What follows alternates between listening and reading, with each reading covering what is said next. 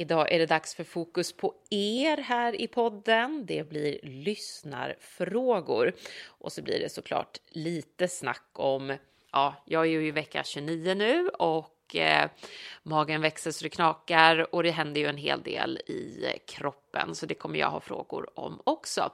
Men fokus alltså på era lyssnarfrågor så spetsa öronen och håll eh, utkik efter ifall just din fråga är med. Ni är ju väldigt bra på att höra av er och det är vi jätteglada för. Nu drar vi alltså igång ytterligare ett avsnitt av Gravid vecka för vecka med barnmorskorna Anna och Sofie och med mig Karin Bylov Orje.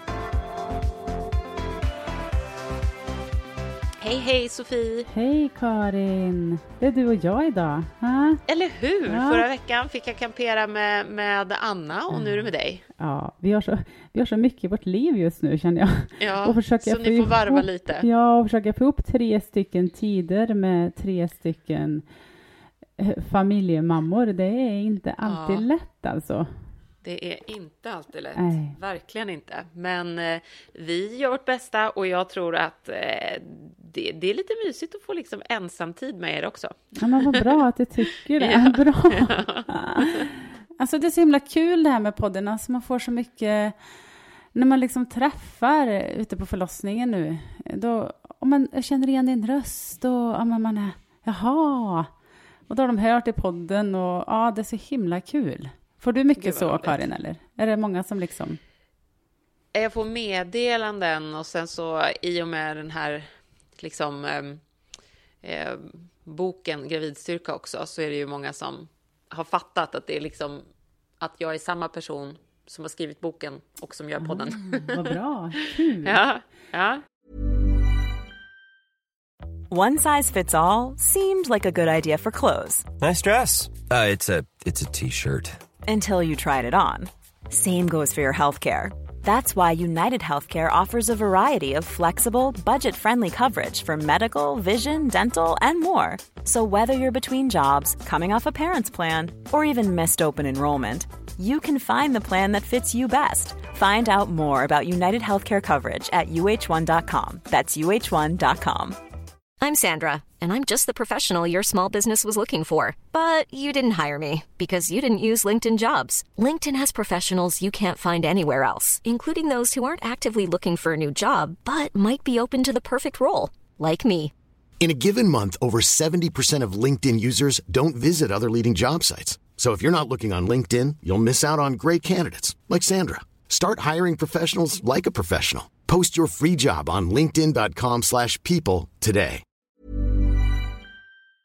Är vecka 29 så nu, det är lite roligt. Karin. Mm. Så. Mm. Hur mår du? Yes. Ja, alltså jag mår bra. Jag är inte lika trött som jag var för några veckor sedan när jag var helt säker på att jag hade järnbrist. Men, eh, men jag är gravidtrött liksom, mm. alltså så som man, som man blir. Den enda gången jag känner mig riktigt så här, inte trött, det är när jag har tränat. Ja, um, så det, det, ja, då känner jag mig mm. liksom så här, åh, jag är oövervinnerlig. Är jag ens gravid? Känner jag då. Mm. Men sen, eh, du vet, efter några timmar på jobbet eller efter några timmar när man har vabbat två, en treåring mm. och en fyraåring, eller när man försöker lägga dem på kvällen, eller alltihopa det här, vardagen, livet liksom. Mm. Då känner jag mig väldigt mycket mer sliten än vad jag är när jag inte är gravid. Mm. Eh, men jag upplever liksom ingen tyngd och så. Alltså jag har ju gått upp och magen har gått upp och magen har växt och alltihopa. Och, men eh, jag upplever liksom inte så här, jag känner mig inte tung. Nej, nej. Vad nej. skönt. Gud vad gött ja. för dig. Mm. Ja. Så det är skönt. Ja, och dagens ja, avsnitt, alltså vi får ju så mycket mm. frågor hela tiden så vi mm. tänkte väl kanske att, ja. vi kör ett till ska... uppsamlingshit. Ja, jag tänker vi, vi gör det. Och vi, vi dyker direkt i tycker jag. Mm, eh, och eh, då är det en tjej här som berättar att i samband med rutinultraljudet mm. så fick hon reda på att det saknas en av tre vitala delar i navelsträngen. Mm, och så berättade hon att barnmorskan då sa att det här eh, kan vara eh, så och man vet inte riktigt vad det beror på. Eh, men att hon som skriver då känner stor oro kring det här. Hon undrar vad det innebär eh, och, och liksom om det kan leda till att barnet inte växer som det ska, om det får hjärnskador. Alltså hon är superorolig. Det här gör henne sömnlös och eh, eh, hon känner liksom att det här är skitjobbigt. Så vad innebär det här? En av tre vitala delar i navelsträngen. Det låter ju inte bra, men Nej, alltså det normala är ju, kan vi börja med att man har två Mm. artärer och en ven i navelsträngen. okej. Och det vanligaste, eller den vanligaste avvikelsen man kan liksom se på navelsträngen, det är ju att det är avsaknad av en artär. Så att hon alltså har Mhm. en artär och så har hon en ven. Som alltså transporterar blodet åt olika håll helt enkelt, till Ja, och från precis, bebis. Ja, Mm. och det som, Mm. alltså, det är klart att man har ju mött på, man har mött på de här patienterna och ibland liksom, det, det är ju liksom ingen fara alls ibland, men man ska ju veta att det kan ju vara liksom, ja men bara ett fynd man hittar och att det inte har så stor Mm. påverkan, orsaken. Men det kan ju Mm. också vara liksom att det är associerat till andra avvikelser, alltså kromosomavvikelser, Eh, hjärtmissbildning, att liksom det är problem med njurarna eller att man har någon så här avvikelser eller att det är... Men gud vad svårt. Så antingen så är det bara så här, det bara är, det är ingen fara, eller så kan det faktiskt betyda ja, men någonting. Precis. Ja, men det- Mm. det, det kan vara så, men det som är viktigt, eller som hon säger, att det är någon liksom missbildning, någon ja, men centrala nervsystemet så, hos Ja, fostret. ja. Och det man liksom gör, alltså med tanke på de här liksom associerade avvikelserna, när man säger, Mm. så är det ju väldigt viktigt att det görs en noggrann anatomisk genomgång av fostret, alltså att man faktiskt kollar igenom fostret väldigt, väldigt noga. Och det Mm. tänker jag att det har de ju säkert gjort med henne. Ja, för då, Men- det var ju under rutinultraljudet och då tittar man ju igenom allt. Ja, precis. Men Ja. sen så liksom Ja. kommer man ju till förlossningen. Det är ju där vi, eller jag kanske liksom har mött, mött dem mest så. Och det finns ju en ökad risk. Det, det finns ju med en hel del saker, så är det ju. Men just vid det här SUA kallar man det. SUA kallar man det. Mm. Mm. Men just med det här så eh, föreligger liksom en ökad risk för ja, men, att man får en tillväxthämning, en intrauterin, alltså i magen, att det blir en tillväxthämning på, på barnet eller fostret. Så. Och Att det inte växer lika snabbt som det Ja, ska, eller lika ja, men stort precis, som... att den är liksom Ja, mindre. okej. Eh, Man kan ju ha tillväxthämning både uppåt och neråt om man säger. Mm. Eh, och här är det mer eh, att det liksom är med neråt, att barnet är lite mindre än, än vad, vad det normala är i just den Mm. veckan. Mhm. Eh, och sen kan det också vara så här att de här barnen att det kanske, man kanske ser en ökad frekvens av akuta kejsarsnitt och det är liksom för att de här barnen kanske är lite mer sköra och att man då Mm. får CTG-förändringar. Eh, Just det. Om det inte trans kan transporteras lika Ja, mycket fram och tillbaka liksom, det så... Mm. Eh, även prematurförlossning kan man se. Ehm, Okej. Men därför är det så viktigt att vi gör de här rutinultraljuden, att vi upptäcker det här och att man kan identifiera det och, och liksom ha ett noga övervakande. Mm. Och jag måste bara säga, nu sparkar Ebba i magen. Åh, lilla Ebba! Lilla Ja. Ebba! Lilla Ebba ville vara med här och podda. Ja, men gud, det är klart hon ska med och Ja, men jag har podda. precis lagt barnen och efter en stressig dag, så då vaknar hon ju Då till när man sätter sig ner. igång. Ja, Ja, tänk när det blir så, då kommer hon vara vaken här sen efter Ja. du har lagt dina barn. Just det, gud. Mina det blir barn står förändring. och skjuter hockey i garaget de. Ja, men det är en annan ålder och det lät ju kul. Mm, mm, det gör Ja, de. ja, ja. Men du, då, så här då, men budskapet till, hon skriver så här att hon ska på tillväxtkontroll om två veckor, men att det känns liksom som en evighet. Ja, då ser då har man ju planerat det. Det är jättebra. Ja, men det är ju för att ha koll då på ja, det fostret helt enkelt. Koll. Ja. Det är för att ha koll. Mm. Och, Mm. och ibland, liksom det, ibland gör det varken av eller till vad jag tänkte säga, men ibland så har man ju dem. Och sen kan det också vara så här, alltså det är man ju också med om att man, vi kontrollerar ju alltid navelsträngen efter förlossningen. Och någon Ja. gång så har det varit så att man har bara hittat två kärl. Men, men det är Mhm. inte riktigt som har upptäckts under graviditeten. Ja, Okej, Så, så kan det också vara. ja. Mm, Så det händer liksom ja, jämna det mellanrum och är inte helt händer. ovanligt liksom. Och det blir bra att hon blir extra kollad och då får hon liksom lita Ja. på det, känner jag. Det är väl det som är så fantastiskt med att vi har mödravården som vi har alltså, gud. mm, i Sverige, att man, det är just för att fånga upp avvikelser liksom och för att Verkligen. för att försäkra sig om att, om att förlossningarna, eller graviditeterna ska gå bra liksom. Ja, men precis. Ja, ja, ja. Eh, vi, vi, vi, går vidare till nästa. Får vi se om jag kan svara på den. Ja, men precis. Men det här är i och för sig en fråga som är till ett framtida förlossningsavsnitt, skriver hon. Eh, men vi kör ändå. Eh, hon undrar så här, om ett barn legat OP vid öppen bjudning och aldrig lyckades rotera eh, rätt vid förlossningen. Eh, betyder det att samma sak kommer att hända fram kommande graviditeter? Alltså att man kommer få samma problem eller är det bara slumpen som avgör? Ja, vi kan börja med att en vidöppen bjudning, det betyder ju liksom att bebisen ligger med huvudet ner men vänt med ansiktet eh, uppåt om man säger. Alltså när mm. den kommer ut så kikar den uppåt. Mm. Eh, istället för att ligga och kika Den tittar neråt. ut genom snippan liksom? Nej, nej, nej. Eh, nej, då är det ansiktsbjudning. Ja, eh. det var det min hade tror jag. Ah, Okej, okay, ja. nu kommer jag inte ihåg vad... Ah. Nej, men om du tänker att ansiktet är vänt typ mot, mot dig. Bebisen ligger med huvudet ner, ansiktet vänt ja. eh, mot dig, alltså mot din mage. Ligger och kollar uppåt när den kommer Ja, in med hakan alltså? Det vanligaste när bebis kommer ut, det är att mm. den kommer ut liksom med huvudet först och att ja. den ligger och kikar neråt. Ligger helt och kikar neråt. Och när den kommer om mamman ut står huvudet, upp? Äh, ja. om, om mamman ligger ner. Vi tar att mamman ligger ner. Då är det ju att bebisen kikar neråt när den kommer ut. Och när den har kommit ut med huvudet så gör den en rotation och kikar åt sidan. Mm. Det kallas Men för... neråt menar du rumpan då, britsen?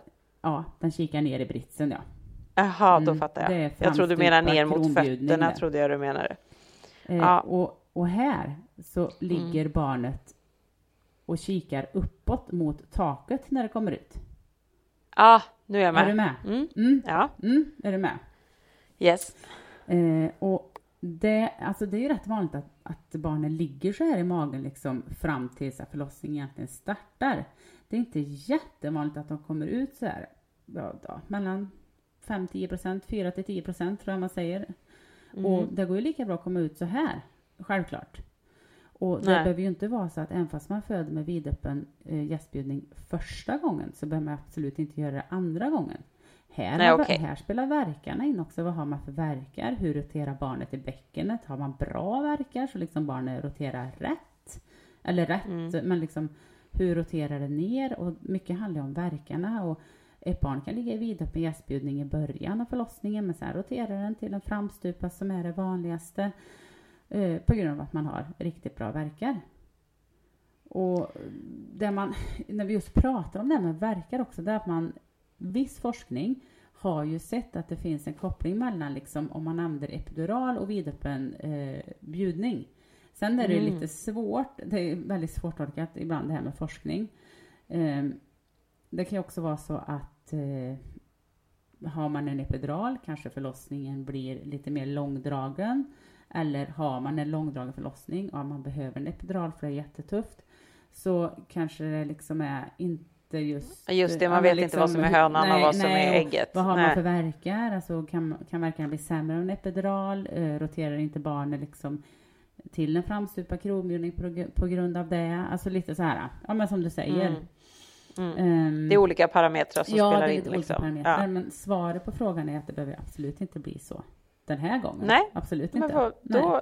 då hälsar vi Olivia det att eh, det, nej, det behöver inte bli så igen. Kan bli så igen, men behöver inte bli så igen. Nej, och sen kan det vara anatomin, ja. det beror på också, bäckenets anatomi, hur liksom barnet mm. tränger ner också. Men det okay. behöver inte bli så igen. Ja, då går vi vidare till nästa. Ja. Ehm, eh, eh, eh, och då är det så här, det är en fråga som du får förklara lite frågan för mig också, för det är en förkortning här som jag inte vet vad den betyder. Mm. Vad är det för protein man får i blodet vid GBS? Mm. Alltså GBS är ju en streptokocker grupp B. Eh, tänk om du har halsfluss, då har du grupp A. Mm. Ja, mm. men alltså är det streptokocker liksom som ja, man brukar precis. prata om att man kan ja. få när man är gravid? Ja, ja precis. Eh, och alltså det här är ju relativt vanligt alltså. Man, alltså, mm -hmm. 30 procent av alla gravida är positiva någon gång under graviditeten. Va? Ja. Är det sant? Ja. Men hur vet man det? Nej, men alltså först ska vi säga att när man, får, man kan få GBS när som helst under graviditeten, men man behöver ju Mhm. inte alltid ha det. Och man kan ha det bara en graviditet och kanske inte nästa. Mhm. Men det är ju, alltså om man får GBS eh, så ger det oftast inga symptom heller. Nej. Nej, eh, det som är att man kan få eh, urinvägsinfektioner, men man kan även vara fri från Mhm. symptomen. Så en, Mhm. de flesta vet ju inte ens att man bär på GBS. Och man kan ju hitta GBS i både urinen, i vaginan eller på själva livmoderstappen. Men är det ett problem? Alltså det som GBS kan medföra, det är ju, en vanligaste är att det orsakar en för tidig vattenavgång. Sen Aha. kan det ju smitta om det är så att du har en GBS. Man kan ju ha liksom urin, vagina eller på livmodertappen. Och eh, den kan ju smitta barnet liksom i livmodern eller under förlossningen. I livmodern är det ju väldigt ovanligt om det är så att inte vattnet går liksom. Men i, under förlossningen så är det ju vanligare att, att det då smittas. Och har man GBS så får man ju antibiotika. Om man vet att eh, kvinnan har GBS får man antibiotika. Och barnen kan ju alltså bli jättedåliga. Ja, nu ska vi inte skrämma. Man kan få livshotande tillstånd, lunginflammation, blodförgiftning, hjärnhinneinflammation. När man har fötts ja, liksom? alltså barnet sen ja. Ja. Ja. ja. Och det är just därför eh, man får antibiotika när man har en GBS-infektion. Och sen så är det ju så att man får stanna på BB lite längre. Eh, så. Och så får man då något protein också, för det skriver ju hon här. Vad är det för protein man får i blodet vid GBS? Eller nej, det är inte så att det adderas något protein, utan det är något protein som, som liksom upptäcks då. Nej, men hon, när hon tänker på protein så tänker nog Mm. kanske hon mer på havandeskapsförgiftning, tänker jag. Mhm, okej. Mm, mm, ja, alltså hur man testar, alltså det är ju, man kan ju ta en odling eh, Mm. från livmoderstappen och man kan även göra en odling på urinen. Mm. Ehm, men eh, alltså behandlingen är ju där att man får antibiotika under förlossningen. Det är ju det Okej. som är, ja. Okej. Alltså om du är drabbad, nu är det inte så att alla som har GBS, att de barnen blir dåliga. Men man brukar prata på, på att om man är drabbad av liksom GBS så är risken ungefär en på 200 att barnet utvecklar en infektion. Och de flesta barn behandlas som antibiotika och liksom tillfrisknar. Så. Men gud, okej. Eh, vi har så många frågor så vi går vidare. Eh, hoppas att eh, du kände att du fick svar där på, på din fråga. Eh, om inte så får du höra av dig och förklara mer vad du menar om med just protein då, helt enkelt. Så nästa fråga då är här. Får man önska barnmorska på förlossningen eller blir man tilldelad någon? Och får man byta om man inte tycker att det känns bra? Mm. Alltså man blir ju tilldelad en barnmorska eh, på förlossningen när man ringer in. Och vilken barnmorska man blir tilldelad det är ju koordinatorn på förlossningen som har liksom koll på, men nu Sofie har du två aktiva här. Då kanske inte jag får en förlossningspatient. Eh, och sen kan det också vara lite ja, men erfarenhetsmässigt är det en högrisk eh, förlossning, som alltså är det en högrisk graviditet som man väntar, man kanske har diabetes, man är tidigare snittad, man har stort barn, ja men du vet. Eh, då, då tänker man, eller då tänker i alla fall jag när jag är koordinator att, eh, att jag tar kanske en ja, men liksom mer erfaren barnmorska i det. Okej. Så, om det går att fördela. Men det här är ju lite, vilka jobbar, hur ska vi fördela för att man ska kunna ge den bästa medicinska vården och stödet såklart. Eh, och ja, man får byta. Alltså, vi går inte ihop med alla människor, så är det. Eh, Och är det så att det känns jättefel, då är det klart att man kan ta den diskussionen. Sen får man ju se hur, hur det ser ut. Liksom. Det kanske inte går att byta heller. Nej. Nej. Men det där är så svårt för att man är liksom i händerna på er, om man säger så. Och det är så viktigt för tryggheten att det funkar, att kommunikationen funkar, att kemin funkar. Och jag menar, jag, när jag hade min första kaosförlossning, alltså jag önskar så att jag hade... Jag fick ju en fantastisk barnmorska, men sen gick hon av sitt pass. Och den som kom efteråt, vi passade inte ihop. Nej, och Och vi kommunicerade helt olika. Och liksom, för mig, jag känner ju att det fick ödesdigra konsekvenser för förlossningen. Jag önskar ju att jag hade vågat säga på ett snällt sätt, Jag liksom. Eh, kan vi byta? Alltså man behöver ju inte vara otrevlig, man behöver ju inte vara liksom, man kan be ens partner säga det. Mm. För att går det att byta så är ju det guld värt alltså. Det kan ju göra all skillnad. Mm. Så att man inte bara liksom står ut. Nej, nej. Jag, jag måste ändå säga det, att jag uppmuntrar det faktiskt. Ja, ja, men det är ju jätteviktigt att du säger det. Självklart, och det ska ju liksom Ja. vara den tryggaste... Men man ska ju vara trygg under en förlossning. Det är ju jätte, jätteviktigt att det ska kännas Ja. bra. Det är superviktigt. Sen så kan man Och den där tänka- kemin liksom. Ja, ja, men den är jätte, jätteviktig. Och, och det är klart att vi är ju olika i när man jobbar. Alltså jag, har jag ett par så kanske jag är på ett sätt för att de behöver just det. Och sen så kanske nästa par i nästa rum behöver ha ett annat bemötande. Alltså man anpassar sig också väldigt mycket efter vilket par man har framför sig. Så är det ju hela tiden. Men det är jätteviktigt och känns det inte bra när man vågar och säga till att det inte känns bra. Självklart. Ja. Sen kanske man inte kan byta för att det. Eh, inte finns den personalresurserna, men då har man i alla fall en dialog om att Ja, starta precis. om att det inte känns bra och det är ofta bättre att så här, jaha, okej, nej, tyvärr, vi kan inte byta, men, men jag ska försöka och, och kommunicera bättre eller jag ska försöka och berätta mer för dig vad som händer i nästa steg, om det är det man efterfrågar liksom. Alltså att man kan ha någon typ av dialog liksom kring vad som skulle kunna bli bättre också, tänker jag. ja, det är väl jätte, jättebra. Ja, för alla vill ju bara... Alla vill ju bara bra. väl. Ja, precis. Ja. Nej, men, ja. Ja. Nej, men så det är svaret på den frågan. Gud, Mm. vilka bra frågor som kommer in. Ja, det är jättebra frågor, Jag känner mig så här verkligen. helt ensam nu när jag själv har svarat på de här. Ja, du måste Anna? svara på allt själv. Ja. Anna. Jag svarar fel. Nej. Ryan Reynolds here from Mint Mobile. With the price of just about everything going up during inflation, we thought we'd bring our prices down. So to help us, we brought in a reverse auctioneer, which is apparently a thing. Mint Mobile unlimited premium wireless. Ready to get 30, 30, bit to get 30, bit to get 20, 20, 20, bit to get 20, 20, bit to get 15, 15, 15, 15 just 15 bucks a month. So, Give it a try at mintmobile.com slash switch. $45 upfront for three months plus taxes and fees. Promo rate for new customers for limited time. Unlimited more than 40 gigabytes per month. Slows. Full terms at mintmobile.com. Millions of people have lost weight with personalized plans from Noom, like Evan, who can't stand salads and still lost 50 pounds. salads generally for most people are the easy button, right? For me, that wasn't an option. I never really was a salad guy. That's just not who I am. But Noom worked for me. Get your personalized plan today at Noom.com. Real Noom user compensated to provide their story. In four weeks, the typical Noom user can expect to lose one to two pounds per week. Individual results may vary.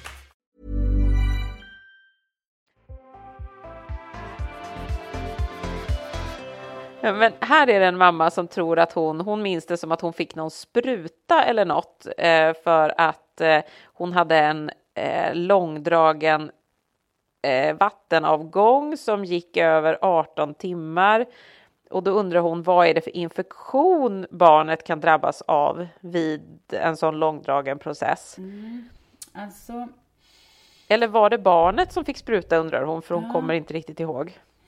Hon fick nog, eller hon fick nog, hon fick antibiotika för det ger vi vid en långvarig vattenavgång och en långvarig vattenavgång är när vattnet har gått och det liksom har varit gått 18 timmar. Eh, Så det var hon som fick antibiotika.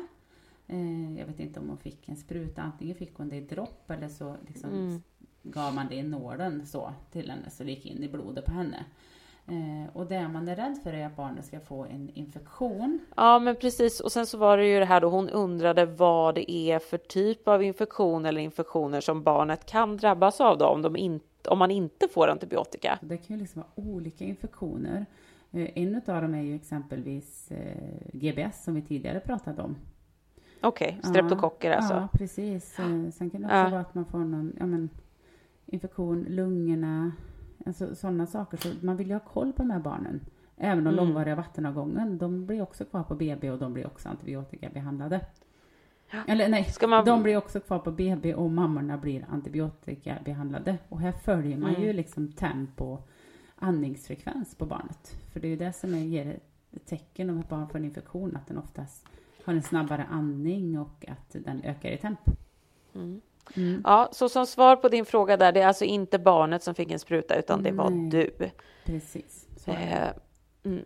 Och eh, nästa fråga är, används alltid en skalpell e-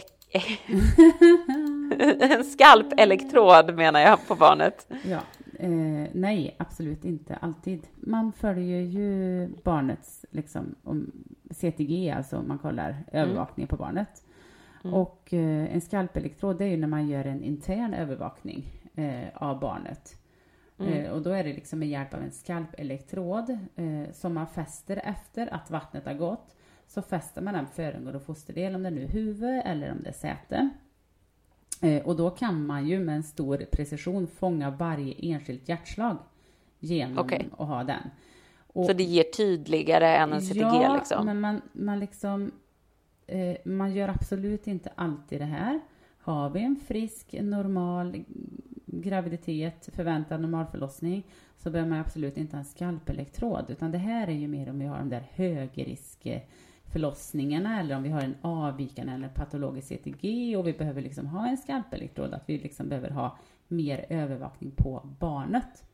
Mm. Eh, sen har vi också kontraindikationer för att, att sätta en skalpelektrod. alltså anledningar till att man inte ska göra ja, det menar du? Mm. Alltså om det är så att det finns vissa typer av infektioner hos mamman som riskerar att överföras till fostret genom att man sätter en sån här skalpelektrod. För det blir liksom mm. ett litet, litet mhm. sår i huvudet. Ja, just det. Så typ mm. hiv, hepatit, syfilis, hepatit både B och C, syfilis, gonorré och i vissa fall även herpesinfektioner. Då, ja, ja, ja. Ja, men det kan man ju det. förstå. Man, man liksom man öppnar ju upp barnets skalskydd liksom på något sätt. Men då är det mm. också, man måste också kolla alltid de här kontraindikationerna liksom Eh, då får man ju ställa risken för smitta mot risken för en asfyxi, alltså när behöver vi verkligen av, eh, liksom, övervaka det här fostret så här jättemycket.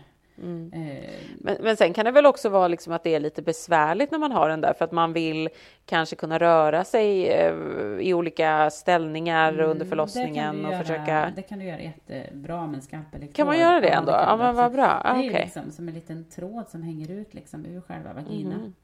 Mm. Men har du en placenta previa, alltså att du har en moderkaka som ligger för då, eh, mm. då kan du ju inte sätta en, en skalpelektrod heller. Nej, just det. Och, ja, men lite om det är prematurt och ja. Det är okay. lite olika sådana saker. Men svaret är att eh, nej, man använder absolut nej. inte det. Och ibland kanske vi faktiskt använder lite för mycket. Okay. Eh, kan jag För att man vill vara på säkra sidan liksom? Så. Ja, men alltså vi får inte mm. gå ifrån det här normala barnafödandet heller. Nej. nej. nej. Och så nästa fråga då, är det sant att man inte får sättas igång om man tidigare har eh, varit snittad, alltså förlöst med kejsarsnitt? Nej, det är inte sant. Man kan bli igångsatt Nej. även fast man varit tidigare kejsarsnittad. Men man är en högriskpatient och det är vissa induktionsmetoder som man inte använder sig av om man är tidigare snittad.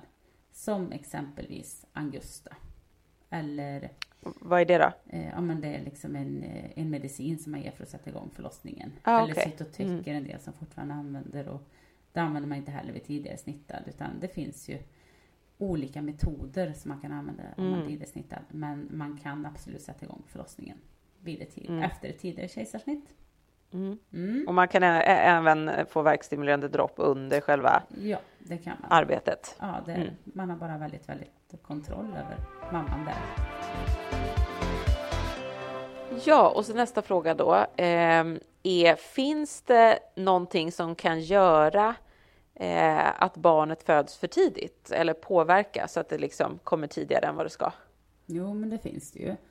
Eh, och vi kan ju säga att en, en prematur förlossning, eller liksom prematurbörd om man säger, det innebär ju att eh, det blir en förlossning mellan graviditetsvecka 22 plus 0, alltså 22 fulla veckor, eh, och till, fram till vecka 36 plus 6. Eh, mm. Och här, här finns det ju såklart olika orsaker. Eh, en orsak är en för tidig vattenavgång. Det kan ju göras, vara så att man får en för tidig vattenavgång och sen så då försöker man ju liksom att och avvakta så långt som möjligt och ha koll på, mm. på mamma och barn hela tiden. Men där är ju, det, är ju, det är ju en orsak till att det blir. Um, För då måste man sätta igång förlossningen sen och ta ut ja, bebisen? Ja, men precis. Ja, man, ja. man har ju koll på så att det inte ska bli någon infektion här då. Uh, mm. Såklart. Men jag fattar inte hur bebisen överlever inne i magen när vattnet är borta. Eller fylls det på nytt det hela på tiden? Nytt, det fylls på nytt. gör det. Ja. Mm. Men så sipprar det hela tiden då, Ja, eller det gör hur? ju det och sen så är det ju en större infektionsrisk såklart för att förut har de ju lika skyddade i den här ja, ballongen eller vad man ska säga. Ja, ja. Ehm, men eh, man försöker ju förlänga, och sen är det lite på när går vattnet. Jag menar går, går vattnet i vecka 28-29 då försöker man ju verkligen liksom att förlänga den här graviditeten och Varenda dag räknas Ja, men liksom. precis. Mm. Eh, Och ibland kan det vara så att man behöver ha Betapred, eh, två doser. Det är för lungmognaden till bebisen. Att man verkligen ser till att kanske mamma hinner få de två doserna. Och man kan få antibiotika. Och liksom man försöker ju hålla så länge det går. Men sen så Ja. är det ju liksom en risk såklart att man utvecklar en, en infektion. Så. Men det är inte så att bebisen har det liksom tomt där inne utan Nej, det kommer utan hela det tiden kom- nytt det vatten. Kommer, ja, det gör det ju. Men det är klart att en för tidig vattengång är en ökad risk för en infektion. Självklart är det det. Mm, mm. Och nästa är ju just infektion. Eh, jag tror att 25-40 procent av alla prematura förlossningar orsakas av någon form av infektion. Ja. Och här kan det också vara en sån en vanlig bakteriell koronamnionit och koronamnionit är ju en infektion om man har liksom en, en för tidig vattengång exempelvis. Och då är det att det blir infektioner och då är det Mm. en risk för, för barnet och då är det också återigen att man sätter igång Ja, eh, eller att, förlossningen då. eller att det startar av sig självt. Så kan det Ja. också vara. Och här Ja. har du även GBSen. Det sa vi förut att det var liksom Mm. en risk för eh, ja, men en prematur förlossning.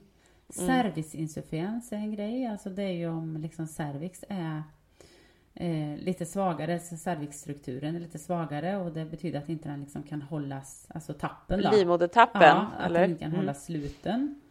Ehm, Men det har man ju hört talas om att folk blir beordrade vila och så här för att man kan inte liksom ja men precis. eh, man ska inte belasta den för den är Ja. typ mjuk.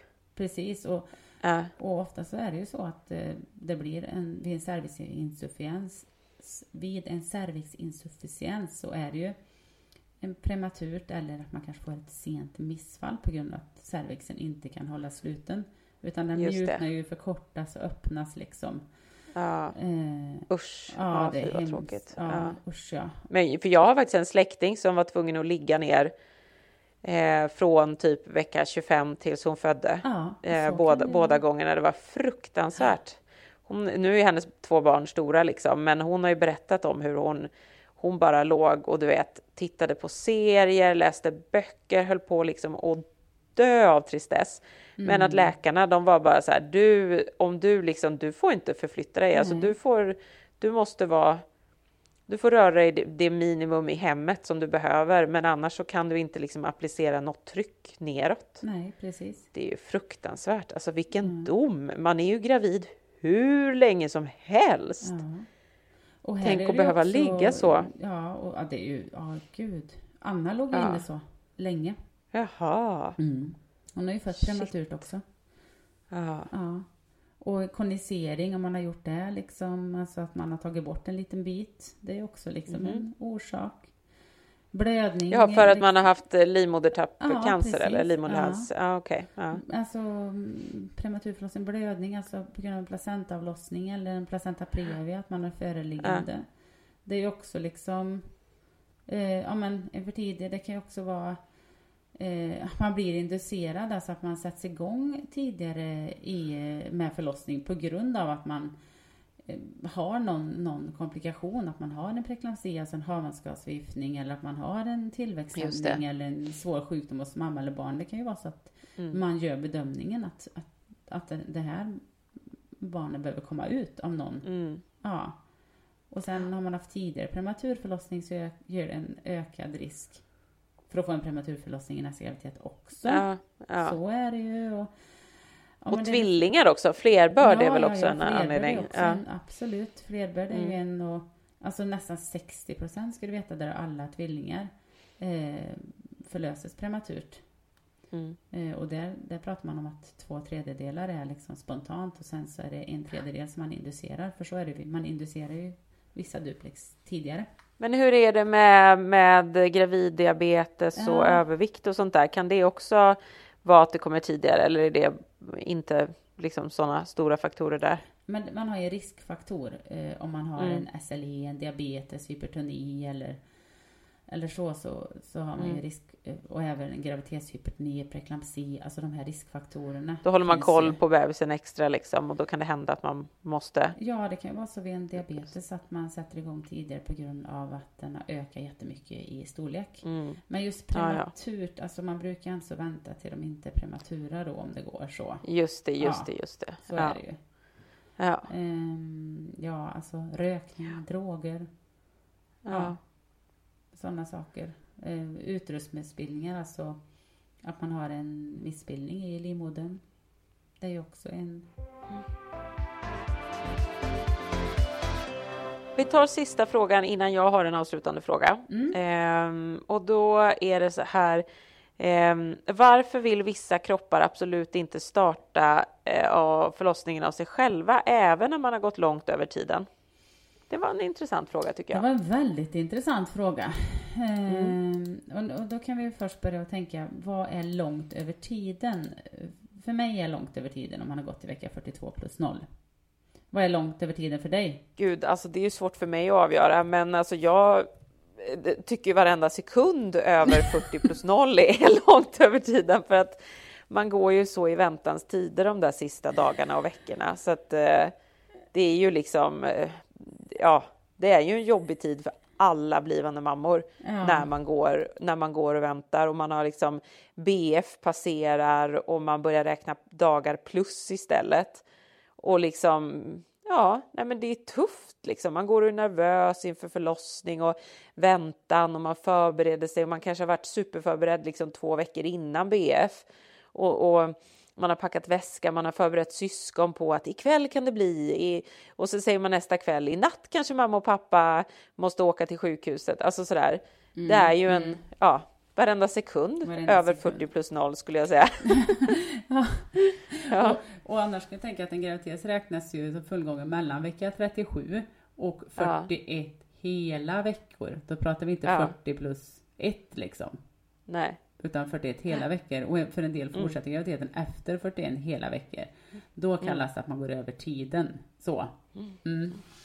Eh, och ungefär 10 graviditeter av 100 går över tiden.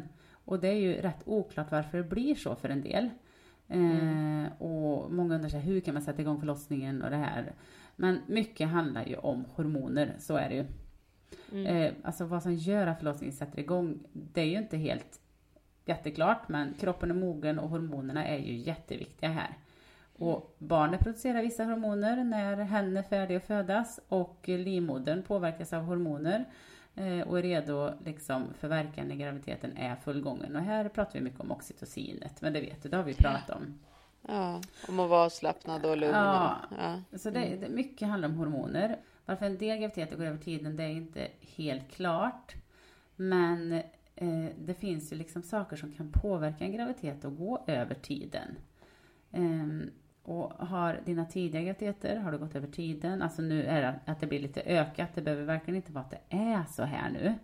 Men det kan vara när du är gravid första gången, om du är äldre än 30 år. Sannolikheten att gå över ökar med åldern. Eh, din genetiska mamma för graviditet som har gått över tiden. Eh, fetma, alltså sådana saker. Eh, Är det sånt som spelar, spelar roll liksom. Och Okej. gå över tiden, det, liksom, det innebär ju oftast inga problem men det, det finns ju också komplikationer med det och man får ju extra kontroll i slutet av graviditeten. Eh, så. Ja. Mm.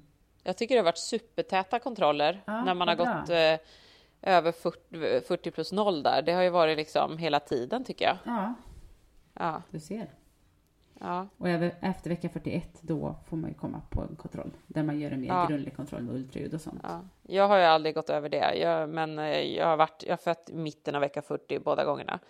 Men, eh, men eh, det är liksom, det känns som att det intensifieras väldigt mycket där på slutet och att man är mån om att liksom allting ska gå bra med bebisen och att man har koll på den. Ehm, det har jag tyckt känns tryggt i alla fall. Det är ju alltid bra när kroppen får starta av sig självt. Mm. Så är det. Ja, för förra gången så fick jag hinsvepning.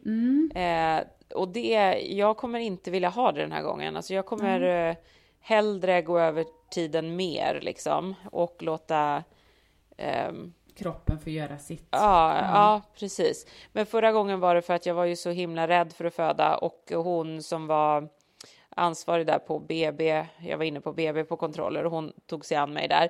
Och hon eh, var ju liksom så här, vi ska inte låta det här bebisen bli för stor eftersom jag hade haft problem med kejsarsnitt och att det inte liksom gick som det gjorde och så. Så man ville liksom att jag skulle komma igång eh, så att det inte skulle bli liksom en jättestor bebis jag skulle föda ut. Mm, ja, men det är ju vissa Ja. saker som gör, om man kollar att man behöver bli igångsatt och då är det det som Ja. är det, det bästa liksom. Ja. Men det är klart att är allting normalt i vecka 41 på den kontrollen, jag menar, varför ska man vara där och peta då? Låt Ja, det får vi kroppen- prata om. Ja, det får vi prata om. Ja, ja. Absolut, det får vi prata om. Jag, kan bara säga avslutningsvis att jag hade blivit skogstokig om jag inte hade blivit eh, liksom eh, igångsatt i 41 personal. Men det tar vi, det tar vi Åh, intressant. Ja, när det, det tar kommer. vi när ja. det kommer. Ja, ja, Får vi se om det blir Eh. skogstok efter vi ger informationen. ja Då. precis. Men eh, vi ska ju Ah, avrunda vi nu. Men jag, jag, Mm. så här, jag hade tänkt att vi skulle prata om att jag hade frågor om eh, corona och eh, alltså covid och föda och sådär. Men jag Mm. känner att vi tar det nästa avsnitt, eh, för det var så himla många bra lyssnarfrågor nu och du och bra svar. Ja. Ehm, så vi pratar helt enkelt nästa avsnitt om ehm, hur det är att föda när man har en pågående covid infektion helt enkelt. Ja, men det kan jag prata om Ehm, nästa ja, gång. Ja, Absolut. ja, och massa annat göttigt också. Och vi kan väl säga så här, har ni frågor om covid förlossning? Ja, Ja, men ja, jättebra att, att skicka in de frågorna. ja, Vi har ju Ja, haft ett eh, avsnitt med covid, graviditet och vaccination och så. ja men precis. Ja. Så vi tänker förlossning och covid. Skicka in. Ja, det är väl superbra. Skicka in, gör det. Ja. Hoppas ni har eh, fått med er en massa eh, matnyttigt och eh, om, om det liksom kom upp massa frågor nu själva som ni har så får ni ju jättegärna höra av er med dem oberoende om det är covid eller inte. För vi, vi, vi kör ett, vi hinner ju med ett till uppsamlingshit med Ja, lyssnarfrågor igen innan jag ska föda. Det gör vi. Absolut. Mm. Du, Tack Karin, till er där hemma som har lyssnat. Ja, jag ska lägga mig och mysa, köra lite sån här mindfetalness. Mm, gör det. Mm. Gör det. Mm. Gud vad mysigt. Mm. Okej, ha det så bra. Bra. Hej då Karin. Mm, hej då, hej då allihopa, hej då alla där hemma, hej. Du har lyssnat till ett avsnitt av Gravid vecka för vecka med barnmorskorna Anna och Sofie. Och producent är som vanligt Alma Shapiro och jag heter Karin Bülow Orje. Glöm inte att prenumerera på podden så missar du inget avsnitt. Vi hörs nästa vecka. Mom deserves the best, and there's no better place to shop for Mother's Day than Whole Foods Market. They're your destination for unbeatable savings, from premium gifts to show-stopping flowers and irresistible desserts. Start by saving 33% with Prime on all body care and candles. Then get a 15-stem bunch of tulips for just $9.99 each with Prime. Round out Mom's menu with festive rosé, irresistible berry chantilly cake, and more special treats. Come celebrate Mother's Day at Whole Foods Market. Hey, it's Paige DeSorbo from Giggly Squad. High quality fashion without the price tag. Say hello to Quince. I'm snagging high-end essentials like cozy cashmere sweaters, sleek leather jackets, fine jewelry, and so much more. With Quince being 50 to 80% less than similar brands. And they partner with factories that prioritize safe, ethical, and responsible manufacturing. I love that. Luxury quality within reach. Go to quince.com slash style to get free shipping and 365 day returns on your next order. Quince.com slash style.